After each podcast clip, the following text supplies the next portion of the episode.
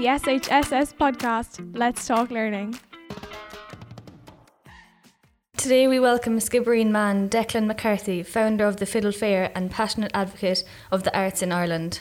Um, so to begin, would you mind telling us a small bit about yourself? Uh, yeah, I'm Declan McCarthy. I'm from Skibbereen, grew up in Skibbereen, and I've been um, working in the arts in some shape or form for over 30 years now. Kind of scary. Yeah, I grew up, in, my family had a bar in Skibbereen, so I grew up in that, and we had some music in the bar. And I guess from that, I developed my love for traditional Irish music. It's kind of how it started, but I never thought I'd have a career in the arts, I suppose, when I was in school. Um, what's your best memory of your school days? Finishing probably. um, I don't know. I have lots of good memories of it, but again, it's uh, geez, a long time ago now. Yeah, I liked going to school. I didn't love it though. I didn't really love it at all. I was kind of glad to finish, but I guess um, yeah, some friends, some meeting friends that I still have to this day, I suppose. Um, and what did you do after you finished school? So immediately after I finished school, I went to UCC to do a deg- arts degree, but it didn't really go very well. I didn't last too long there. And then my family bought a second bar in Baltimore. So when I was 20, I started running that bar, which I did for a few years. And then when I was about, I think, 25, I went off to Dublin to the Gaiety School of Acting, did a two year uh, drama course there, and then came back to the bar and ran that until we sold it in 2004. So yeah, went to UCC, but I, uh, uh, I don't know why, I just didn't I think I was very shy at the time, so I didn't. I found it a bit overwhelming the whole thing. And I don't drink. I never drank, so uh, I didn't really socialize much up there. So I just found it kind of lonely. I think. Yeah, which I guess it can be for some people. Um, do you think careers in the arts are being encouraged enough, especially with the basic income scheme? Yeah, that was a good thing yesterday. I mean, it's still pretty basic, but they are I think they're being encouraged more in this country than in some countries, but maybe not as much as as they're valued in other countries either. But I do think it's better here in the last few years. I think our president is great, Michael D. Um, he's a great advocate of the arts, and I do think during the lockdown, I think um, the Arts Council have been very supportive of artists and arts organisations. Um, so they are valued here. We're famous around the world for our writers and poets and musicians and stuff. So they are valued. A career in it, I, it's uh, difficult because it's not a lot of you won't make a lot of money out of the arts, but um, it's a very re- rewarding career in other ways. I do think I, I, remember a friend of mine who runs a festival in Glasgow. We had this chat a couple of years ago, and he said that when he was growing up back in the 80s and 90s, you could afford to live off the dole. For example, you could live at home or live in rent a flat, and and you could uh, work on your craft, be it songwriting or, or poetry or playing a guitar or whatever it was, you could afford to do that. Whereas now, for you guys, you can't afford to do that. You can't afford to do nothing else and just live off the dole because rent is so high and the cost of living is so high. And so you need to get a proper job. So you don't have that same amount of time maybe to dedicate to your art. If it's what you want to do, I, th- I think like, yeah, money money is important obviously but it's not the most important thing in your life or certainly if it was you wouldn't be working in the arts i think but it's very rewarding and if you like doing what you're doing and you make enough to get by then then i, I would encourage anyone to to pursue that career i think and um, what would you say your favorite genre of music is i like all music well no i like most music I, but i suppose um, traditional and folk music from from anywhere in the world would probably be my favorite. But but I like music from the '60s, and I like um, blues and soul and rock and you know classical anything that's good. I guess not Ed Sheeran or something. But um, but I suppose if I had to pick one, it would be traditional music from not just from Ireland. You know, it could be like I love Scandinavian music or um, American kind of blues and bluegrass kind of music. So. And tell us about the Fiddle Fair. What inspired you to start the festival? Fiddle Fair is the best festival in Ireland. uh, so, like I said, we ran a bar in 1992. I heard that Nigel Kennedy, who was a famous classical violinist, I heard he was on holidays over here somewhere near Clonakilty. He was kind of huge at the time, so I thought, geez, it'd be great to get him to come and play in the bar. But realistically, it wasn't going to happen. But maybe it might happen if we came up with some festival idea. That's kind of the original idea. So I thought, what about if we have a fiddle festival? We have different fiddle and violin players. And so then I wrote a letter that was like way before, tell you how old I am now, before email and stuff. I wrote a letter to his agent in London um, telling him that we're having this festival and would love him to come. And I got a reply back saying, thanks very much. Um, unfortunately, Nigel won't be able to come this time, but best of luck. So that was how the festival started, I guess. And then it gradually grew. It was like local musicians from, from West Cork and Cork City. And it developed, so it became a week. And then it became 10 days of concerts in the bar. The bar was a bit like the bar is here in Clon, you know, it's like a small enough room with 100, 120 people with a little stage. But we had some great artists there and it got more well known. And then when we sold the bar in 2004, I went traveling for a year and then I thought, it's either what do we do with the festival? Do we let it go and, and just forget about it or do we try and keep it going?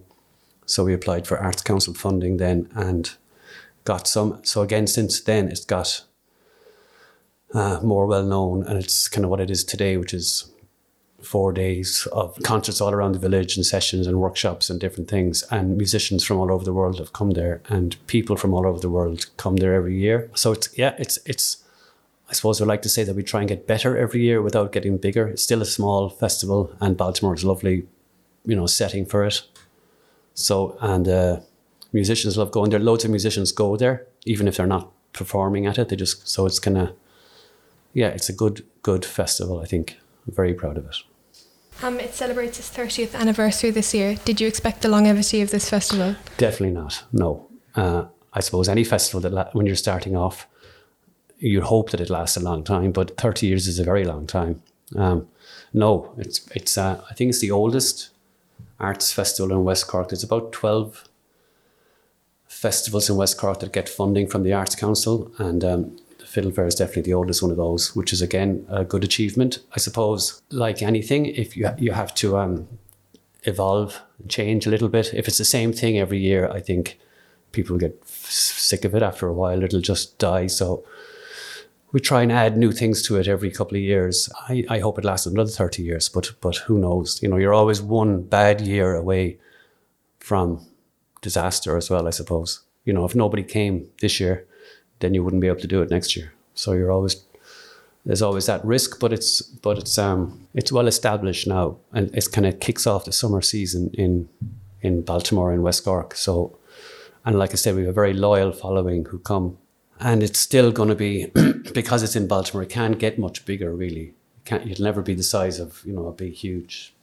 like electric picnic type festival. You know, it'll always be a small festival, which uh, is more sustainable, I think. And are you involved in any other festivals or events? I am. I'm involved in uh, loads in Skibbereen Arts Festival, which is another. It's all kinds of art. So it has music and theatre and visual art and uh, poetry and all kinds of stuff. I work at a big festival in Glasgow every year called Celtic Connections. It's the biggest kind of folk, indoor folk festival in the world. It goes on for three weeks in January every year. And then I have worked at lots of other festivals around the country, which is great for me to, it's great to go to other festivals, you get ideas from them. And so I work at a festival in Armagh for a weekend or a weekend in Belfast, a weekend in Doolin and County Clare.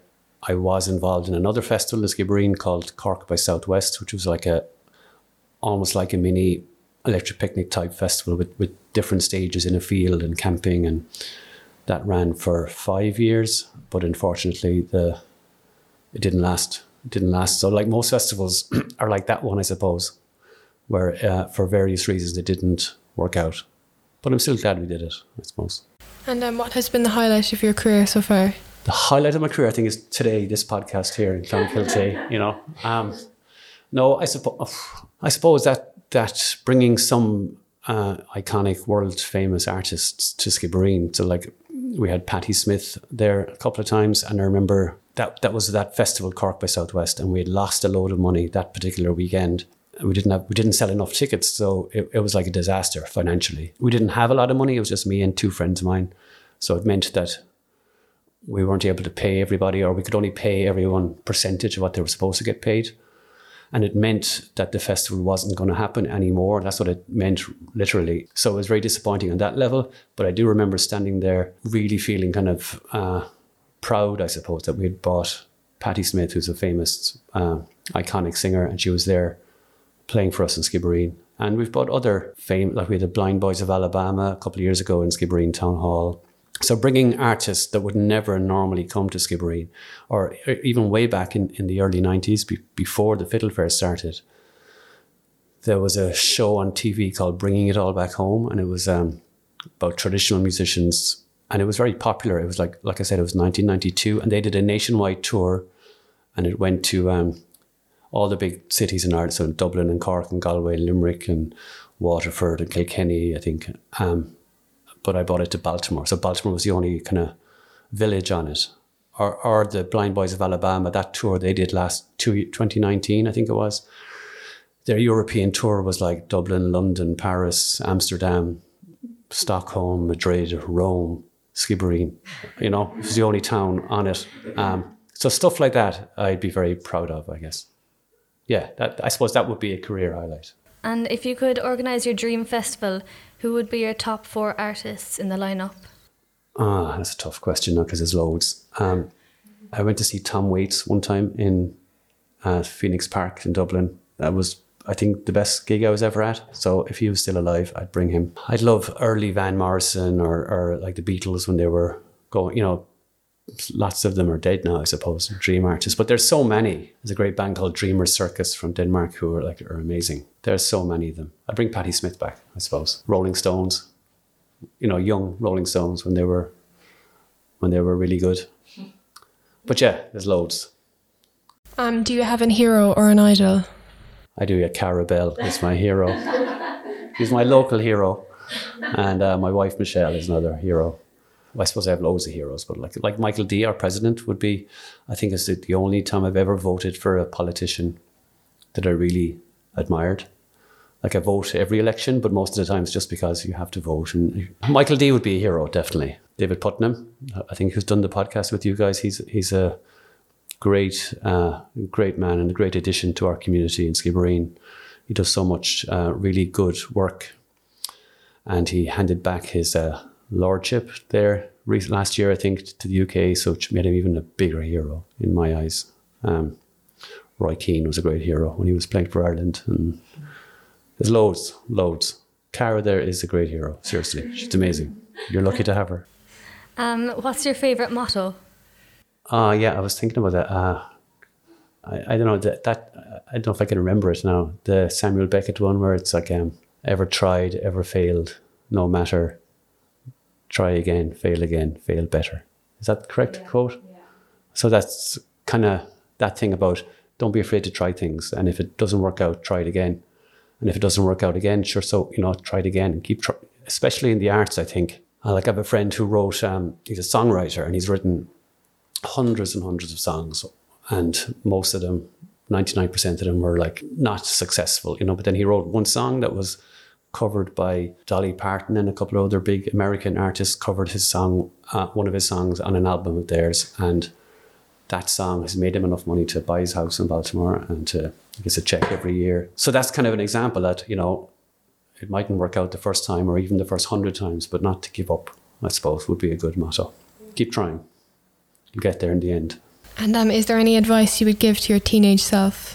Uh, keep trying, I suppose as well. The same, the same advice. Not to be afraid to go for you know something. If you really want to do something and it's your dream to do it, don't let anyone stop you. I suppose would be my advice, and just go for it. And it might take a year or it might take twenty years, but yeah, and just be honest with yourself. I suppose follow your dreams would be my advice. Thanks very much for coming, Declan. Right, you're very welcome. Been a pleasure. okay, thanks.